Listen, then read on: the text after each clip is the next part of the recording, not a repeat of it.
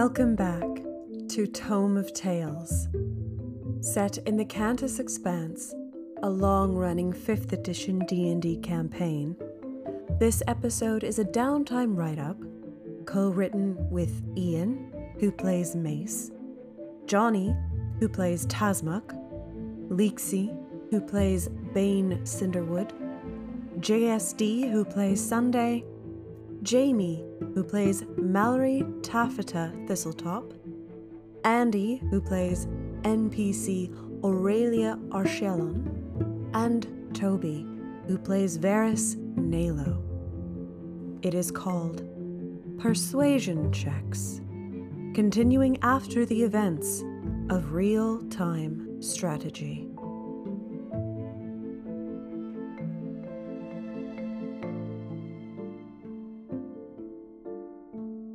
Walking slowly away from the crackling purple light of the augmented teleportation circle from which they have just emerged, the four battered figures seem a little out of place in the swirl of nervous activity in Portal Plaza.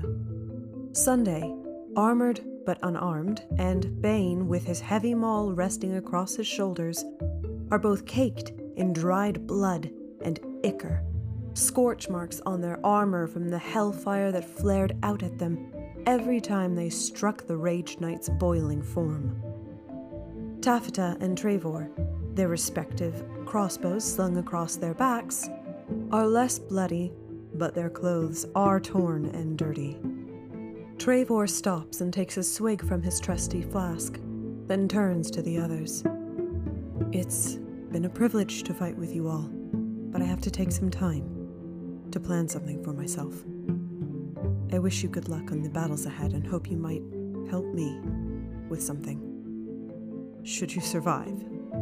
The cloaked half-elf starts to turn away, but Bane reaches out and pulls him into a firm hug, then grinds his scarred knuckles across the top of Trevor's head.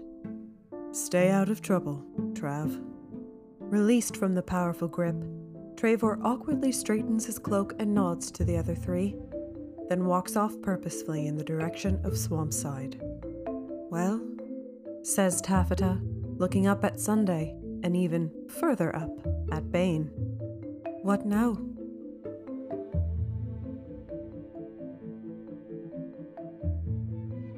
A halfling, a tiefling, and a dragonborn walk down the street, heading towards Portal Plaza.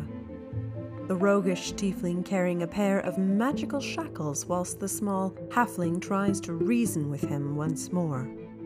"I still don't think we should be selling them to the very people who are going to be risking their lives to save the realms." Sheryl huffs in a hushed, intense tone to Mace. "I know you like gold, Mace, but please reconsider." The trio spot Bane, Sunday, and Taffeta as a half-elf they only vaguely recognize leaves their company in the plaza. Mace starts making a beeline straight for them, sighing at Sheryl, but gives no hint of backing down, though he is nervously wringing his hands. "Now hold on, Sheryl. We risked our lives to find out what was in that devil's mind, and all we really got as reward were these shackles. I understand they might be helpful, but at least I would like some reward for handing them over. They are very valuable, three hundred gold pieces easily, probably more. Taz agrees with me, I'm sure." The red dragonborn nods. "And I have mouths to feed and a business to run. I need that money, whether Kulgaran survives or not." "No, wait!" But Mace ignores her and marches on ahead, catching the attention of the three standing figures and starting to speak. Sheryl catches up, Taz's longer gait easily outpacing her just as Mace starts to launch into his sales pitch. "Ah, my friends, Sunday and Sir Bane, it is now, isn't it? Congratulations on your knighthood, well deserved, I say, and very timely indeed. I don't know your lovely companion, but we know you as quite capable individuals." Taffeta opens her mouth, but then closes it again as Mace continues. As you well know, I'm sure, the infernal portal opening in Kulgaran is all of our business, and we have just returned from a meeting with Kazifa the Wise, who has drawn up a strategy for meeting this calamity head-on. I am sure you will have a significant part to play in all this. At this, Sunday stops and turns, having walked on past the tiefling, and starts to pay attention to Mace's words as he continues. We wanted to offer our support to you, and offer you this pair of rare and valuable dimensional shackles. Magical chains to perfectly restrain even the mightiest fiend, which I am sure could become quite useful to you. We risked our lives to get them, and would offer them to you at a special, highly discounted price, a one-of-a-kind deal. Various emotions dash across Cheryl's face as Mace talks, before her lips form a firm line, and she looks to the tiefling, half-orc, and halfling across from them. It's clear from her body language she doesn't like what Mace is doing. Taz, standing on Mace's other side, smiles to himself, looking the adventurers up and down. In his mind, they are not short of valuables to trade. No doubt, though, they'd try to wrangle this for free. He decides to keep quiet and let Mace handle the negotiations. What say you? Mace asks with his trademark grin. Might this be of use to you? Chain up Zariel herself, eh? And put an end to all this madness. There is a protracted moment of awkward silence. Bane looks from Mace to Sunday to Taffeta and back again to Mace, the skepticism clear on his face. You've got some fucking nerve, mate. Beside Bane, Sunday snorts derisively. The half-orc gives a brief glance to Taz before nodding at Sheryl, who nods back. Ah, thank you. The tiefling beams all the brighter. We will all need strong nerves to see us through this crisis, and in a small way, we wish to support you in this. We really do feel that you might make the best use of these shackles. Who better than you to wrestle an Archduke of the Hells to the ground? Stop talking, Sunday says quietly, turning to look at Taz and Sheryl. What is he on about? We want to offer these dimensional shackles to you, Sunday, Sheryl replies. Some of us want to just give them to you. There's more to life than monetary pursuits. She flashes a glare at Mace and Taz, then closes her eyes and takes a breath. But some people think differently. I don't mean the shackles, Sunday replies, wariness roughing the edges of her tone as she rubs a hand over her face. I don't care about the shackles. What are you saying about Kazifa? She's back. With some plan? And what is he, Sunday nods towards Mace, saying about wrestling Zariel to the ground? Is this some sort of joke? Because if it is, now's probably not the best time. She gestures at the battered, bloodied, and exhausted state of herself and her companions. The Fey Bard's brow furrows under her circlet, then clears. Things are happening fast. We helped Kazifa get some valuable information, but she's talking to the powers that be about a plan in three parts. At this, Bane shoots Sunday a quick, amused glance. Sounds like a unilateral decision to me, he says quietly. Sunday smiles bitterly in return, laying a hand on Bane's arm as Sheryl carries on. Part one is the armies of Kulgaran and Daring Heights joining forces to fight the armies of the First at the portal. The small woman says, grim determination painting her face in hard, sharp lines. Part two will be a group that goes directly to Zariel herself. A feint to distract her from part three, the linchpin, a small group that takes out the elemental power source in Zariel's tower, which is controlling the portal on the Avernus side. Sunday's expression slowly changes from confusion to incredulity to amusement at Cheryl's words. Now I know you're joking. Kazifa really likes to take the piss sometimes. She clearly is not changed in that respect. And you've decided that we are to confront Zariel directly. What's part four of your plan? Get Rolor to sneak into Nessus and steal Asmodeus's pet lemur? You may think it's a joke, Sunday, but I am being very serious. Sheryl replies, her voice changing. Anger flashes across her face for the briefest of moments before she looks to Bane, her expression clearing into earnestness again. If you want these to help in your fight, then you should take them. Sunday merely raises a bemused eyebrow at Cheryl's outburst, as Taffeta looks in confusion from one face to another. Uh, sorry, our fight? Have I missed something? The halfling asks.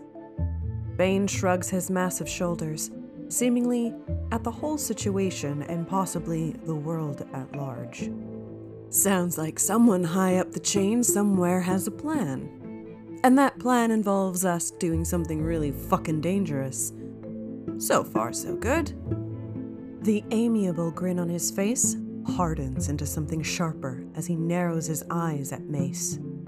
What's doing my head in a little is that this piece of shit wants to cash in on it. Mace does not flinch, muscle memory keeping the smile as hard as if carved in stone. Only the black orbs of his eyes reflect the unspoken wince of a puppy that has just been kicked, but returns nonetheless, tail wagging. Look, I know this is all rather sudden, and things are moving quickly, but we really think these shackles could be more helpful to you than to us. As for the price, we are quite reasonable, putting in a saving the world discount, of course, for our valiant heroes. Sheryl looks away, shaking her head. But I risked my life for these, and I have mouths to feed back in Port First, people who depend on me. His eyes quickly swivel to look at each of them, lingering on Taffeta for just a moment longer before returning. I am eager to help, but I can't afford to give them to you for free. I'm still struggling with the wider plan and why we would even need the shackles, Sunday says in response, shaking her head. Do any of you know anything about Zariel? She asks, directing her words at Mace, Sheryl, and Taz. What makes you think we can get anywhere near her to use these things? Sunday waves a hand at the manacles in Mace's grasp. Why would a feint, as you put it, get her to leave her tower if that's where the key to all this is? And who are you sending into Zariel's tower to disable her grand plan? Have you asked any of these people if they even want to be involved? Think we all need a bit more context than, here are some shackles to throw at Zariel. Good luck! Sunday shakes her head again. Do any of you really know what this plan of yours is? Bane's grin is showing teeth now, and his eyes don't leave Mace's even as he replies to Sunday. The plan is we're gonna be bait, love. The daughter of Valkyra, the Godslayer as well probably, and the rest of us idiots you keep around. That's what's gonna draw her out. We're gonna lay down our lives and hopefully it'll work. Hopefully we can buy enough time that this clusterfuck of a plan falls into place. And hopefully Zariel won't win and bring the blood war to the material plane. He takes a step closer to Mace, his voice lowering to a menacing rumble as he looms over the tiefling. Hopefully she won't come through with her armies and bathe us all in flame and gore. Hopefully thousands and thousands of people won't die. And you're thinking of turning a profit? Taffeta glances at the only pair of eyes that are level with hers. Sincerity can be seen in their topaz blue depths, but it is overshadowed by something else. Sheryl looks over to Taffeta, and there's a half-smile that tips the corners of one side of her mouth up a fraction, but then it's gone. Mace does not flinch under Bane's glare, the permanent grin unmoved. Look, friend Bane. Bane shakes his head. Don't you dare call me that. Fine. Look, acquaintance Bane, I am not telling you what to do.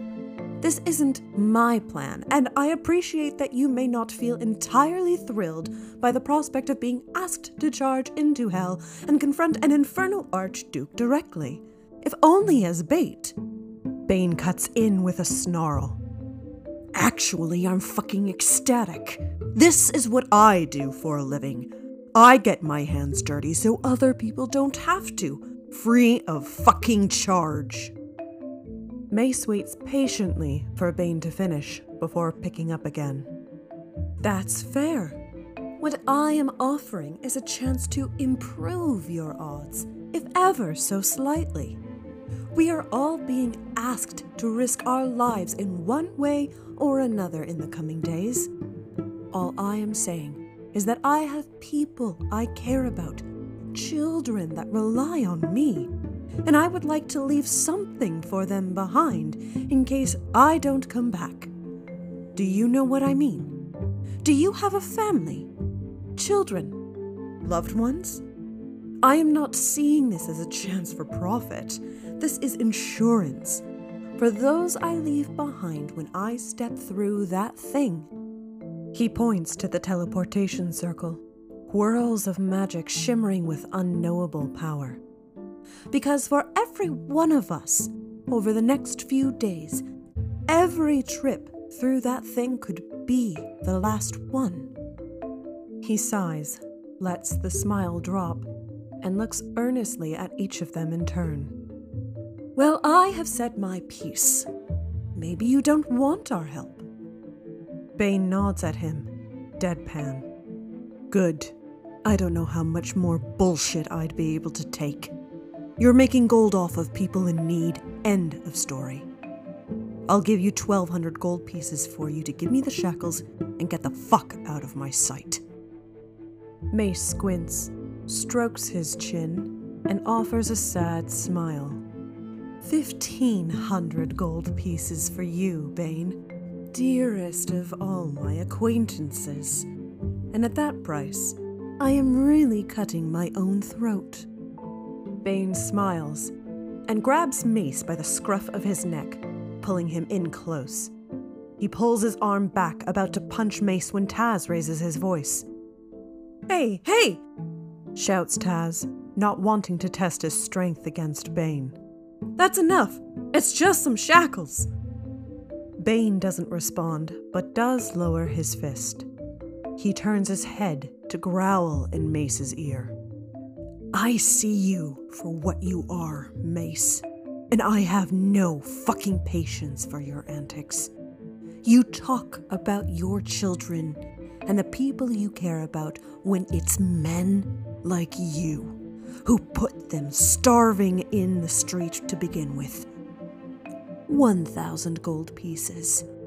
Take it or leave it. Entirely up to you. Taz overhears the words one thousand gold pieces and tugs Mace backwards. Bane looks at Taz for a second before relinquishing his grasp on Mace's neck and stepping back. Taz turns to Mace. We've clearly said our piece here. I think they don't want them. Let's take this back and have a drink. I'm sure we'll find a use for them ourselves. Mace falls to his knees, coughing, then gingerly touching the quickly developing bruises on his neck. Clearly, a simple no would have sufficed. I bid you good day, and wish you luck in the war to come. We will all need it. He gets back up, steadying himself against Taz's shoulder and giving him an appreciative nod. Let's grab that drink. I'm buying. Sheryl steps in front of Mace and Taz, holding out her hand for the shackles. Give them to me, Mace. I will forego my gold for them, since that's what you clearly value the most. Meanwhile, Taffeta has turned to her two friends and whispers as best she can while still projecting her voice upward to them. Look, I don't know what's going on exactly, and I don't like that fellow, but would it be worth having those things, whatever they are? If there's going to be this attack. Bane shrugs, looking between Taffeta and Sunday, whose attention has drifted away during the scuffle to something across the square. He turns back to Sheryl and takes a coin pouch from his belt, weighing it in his hand before holding it out to her. Twelve hundred gold. The Fey Bard looks at Bane for a moment, raising an eyebrow, before returning her gaze to the two in front of her. That sounds like a fair bargain, does it not? She asks, a sneer in the words as she speaks to Mace. Her voice goes flat and low, only to be heard by Mace and Taz. This is bigger than us, and it's time you start thinking of a bigger picture, rather than your small kingdom. Mace hesitates for a moment, his black eyes becoming cloudy for the briefest instant, before he nods in assent. Sheryl reaches out for the bag of gold from Bane. At the same time, Mace offers her the shackles, passing one to the other, never losing eye contact with the tiefling. Once the gold is in Mace's hand, she turns to Bane and offers a small smile, under worried eyebrows. Here. Bane accepts the shackles, slinging them over his shoulder and giving a lazy salute before turning to Taffeta and Sunday. So Daisy's Nan wants us to be bait, huh? At the half-orc's words, Sunday's focus shifts back to the group in front of her. And half the Dawnlands too, it seems. Does anyone know where she is now? I think she's in Avernus, replies Taz. But I'm not sure. She said she had to talk to a lot of people very quickly.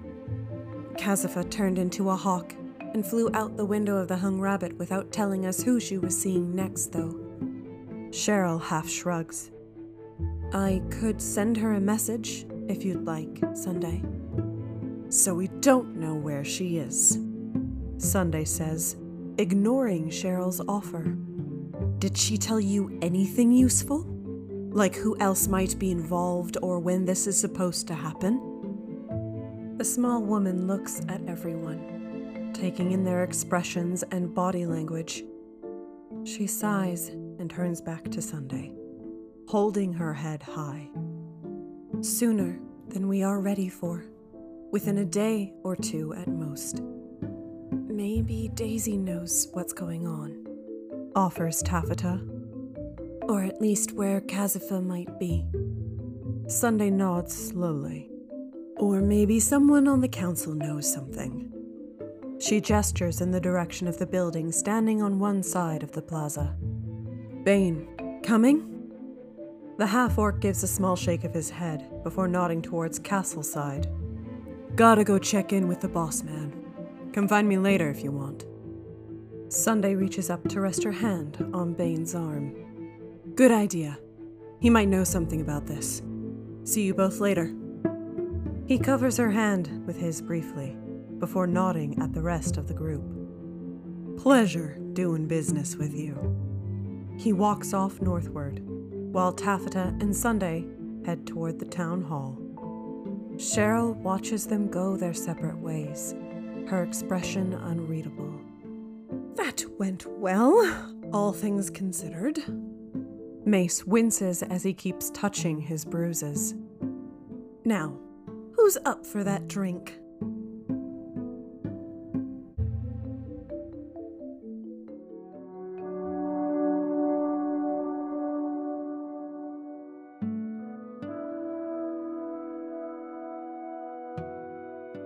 A half-eaten meal rests on a side table, whilst a small package tied in an elegant ribbon sits in the centre of a writing desk in the recently tidied room of Sheryl the Fey-Touched. Two names are written on its soft brown paper, friends the bard trusts dearly, and who have been there for her many a time. The Fey Bard stands by the window, the evening sun hitting her circlet and making it glow brighter, holding her harp close to her chest, fingers running along its strings as she puts together the words she wishes with her eyes closed, soaking up the last rays. She must choose the right ones. Her lips are moving, but no sound is coming out as she weaves the words together. Finally, it falls into place and she opens her eyes. Her fingers find the E-flat string on her harp and pluck it, then the C, then A. As the notes ring out, she feels her fingers curl in, as one of the oldest promises she had made to the Summer Queen starts to activate. It holds her there, but then she starts to speak the message she wanted to send across the plains, and the magic subsides, letting her go as it steals away her words. Hello, Femere. Zariel of Avernus is invading the material plane. I'm staying to fight. Try and stop this. Be ready. See you soon. Love, Merla. There is a long pause. She knows the spell has worked because she can smell the summer court all around her, and the heat from the gem in her circlet would burn the skin were it worn by someone else. She hears movement before Titania's voice fills her mind. Very well, daughter. I will see what can be done. Fight well. The sun sets and the heat of summer disappears, leaving gooseflesh rising in its wake. The soft glow from the imperial topaz is the only light in the fading twilight of the late spring evening, as it reflects in determined ocean blue eyes.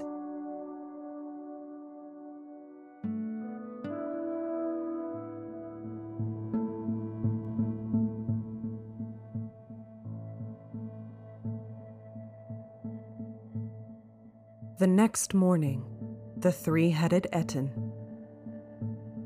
The Etin's taproom was an unusual cacophony of noise for this time of day. The full staff had been called in to cater for everyone as the tables filled out with adventurers new and old.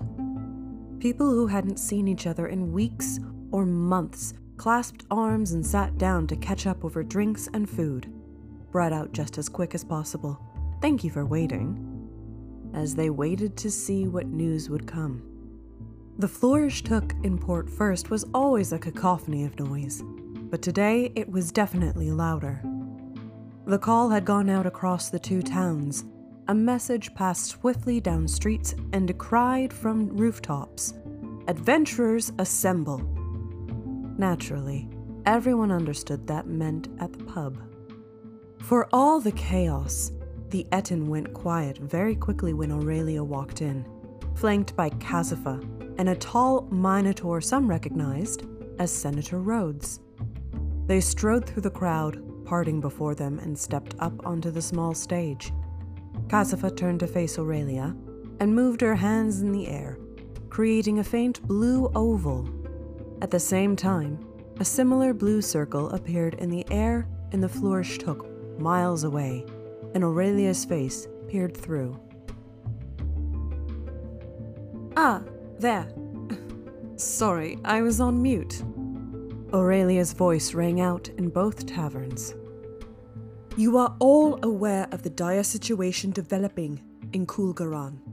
The armed forces there have already been fighting a growing army of devils and fiends from Avernus, and the rate of their incursion is accelerating by the minute. Darings first, our army have already been deployed to support, and we will be coordinating with Grandmaster Nailo where possible. Six months ago, we faced giants in Kulgaran. And pardon me, Senator, but the worst case outcome then for daring was the loss of a dear neighbor and partner. The worst case scenario today is exactly what is happening.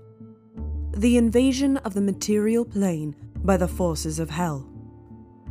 The blood war between devils and demons has been fought for longer than time itself, and the balance between the two sides is all that stands between us and the total domination of all life by one of these two forces. She pauses. I cannot stress this enough. Having Archduke Zariel gain a foothold on the material plane like this is one of the endgame scenarios. If they succeed, we don't just lose Kulgaran or Daring Heights. We lose everything, everyone you have ever cared about. And we simply do not have enough time to pull in more forces from elsewhere. We stop them now, or we do not stop them at all. The circle fizzled and disappeared in Kazifa's hands, who cursed and shook her hands out briefly before reconnecting to the team meeting. To that end, we have a plan, coordinated with the leadership of Kulgaran as well, and we need your help to achieve it. We have to close that portal, and yesterday some of you helped Kazifa here to confirm how. There is a generator and Zariel's tower in Avernus, which is powering the rift from their side. We cannot disrupt the blood ritual that is powering it on this side, as it is the size of a country, but we can stop that one. To get to it will require a great feat, and no one is better equipped for this sort of task than those of you gathered here and in Port First. There are obstacles, however. If you go straight for the generator, all the hordes of hell will close around you. There are significant sentries and wards that if you sneak to it without a significant distraction, you'll get caught, and again, the hordes of hell will close around you. Even with a major distraction, Archduke Zariel is one of the foremost tacticians in the multiverse. If she is still in play, she will likely figure out our strategy, and yes, that means all the hordes of hell will close around you. So this is what we propose. Later today, the bulk of you will be deployed alongside the main forces and prepare for a full counterattack against the Devil Army. We will rout them, force them back through the portal, and follow them into Avernus itself. We have a few other thoughts of ideas which may assist with this, but that is the core of it. While this action happens, demanding Zariel's focus, the strongest among you will make a play straight for the Archduke. Your task is simple. Keep Zariel's attention. We need to take her eye off the field. Whatever you need to do, do it. But be the distraction we need you to be, or all is lost. Finally, a small group of you will be sent into Avernus completely separately to sneak into the tower, find the generator, and sabotage it, closing the portal and stopping the war completely. It's a bold strategy, and it requires putting a great many lives in peril, including yours. Unfortunately, time is not on our side, and this plan will work if everyone plays their part. We will stop this horde, save Kulgaran, and ultimately the world. Who's with me? Silence rippled across the two taverns, a few cautious hands raising in the air. Aurelia sighed and put her hand to her head, then looked straight ahead again. Did I mention we are paying triple? It's always money with the mundane folk. I am with you. A strong, melodious voice calls out. Let's raise hell. There is no smile. only sharp determination on Cheryl's fey-like face. The sirens are screaming, and the fires are howling way down in the valley tonight, shouts Taz, somewhat excitedly. And for triple pay, I'll help you put them out. We've come this far, and yes, it is time we took the fight to the vanguard, and to the hells of Zariel. We must not find ourselves on the back foot again. Arcadius's voice called out through the room. I will help supply the army. Someone has to keep you lot in the fight. Menace takes a sip from his glass, and then grins wolfishly. And at triple price, I will make sure the wagons reach you in hell. Igraine stands up on her chair and props a foot on the edge of the table before her. She raises a tankard of ale, foam spilling off the rim as she does. Count me in, she yells. Ulul Thalak, we ride to war. Cheryl's ears ring with all the shouts of the adventurers that have gathered. It would be hard not to get swept up by the intoxicating swell that's building. But a cold, hard stone keeps her grounded, and she's more reserved with her glass clinking with her friends around her. Sheryl sees a flash of light purple skin under green armor, and turns to see Sunday exit the Etin, a tension in her back that makes others give her a wide berth. The tiefling paladin's silence spoke volumes, and the events of yesterday afternoon flashed through the small woman's mind. The way Mace, and even Sheryl herself, had tried to offer the dimensional shackles to Bane, Sunday, and Taffeta, could have been handled better. What about those of us in hell when the portal closes? It's a voice that others drown out very quickly, but it's something that has also been on her mind since yesterday. Will they be given an escape route? Or will they be sacrificed? Sheryl shakes her head. They will not abandon us.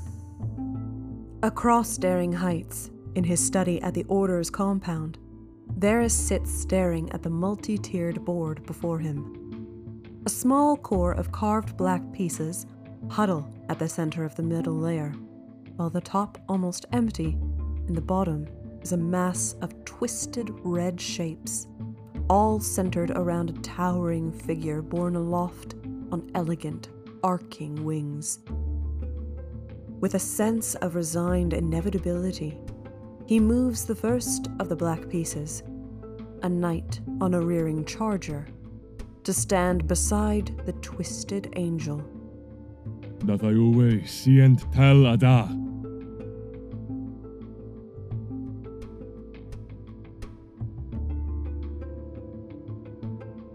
This downtime write-up was called Persuasion Checks, set in the Kantas Expanse, a long-running fifth edition D and D campaign run by the London R P G community. Co-written with Ian, Jonny, Lykksie, J S D, Jamie, Andy, and Toby. Queen Titania was voiced by Laura Tolton. Varis Nailo was voiced by Gwythian Evans. Thank you for listening. Tune in again for the next chapter in Cheryl's story.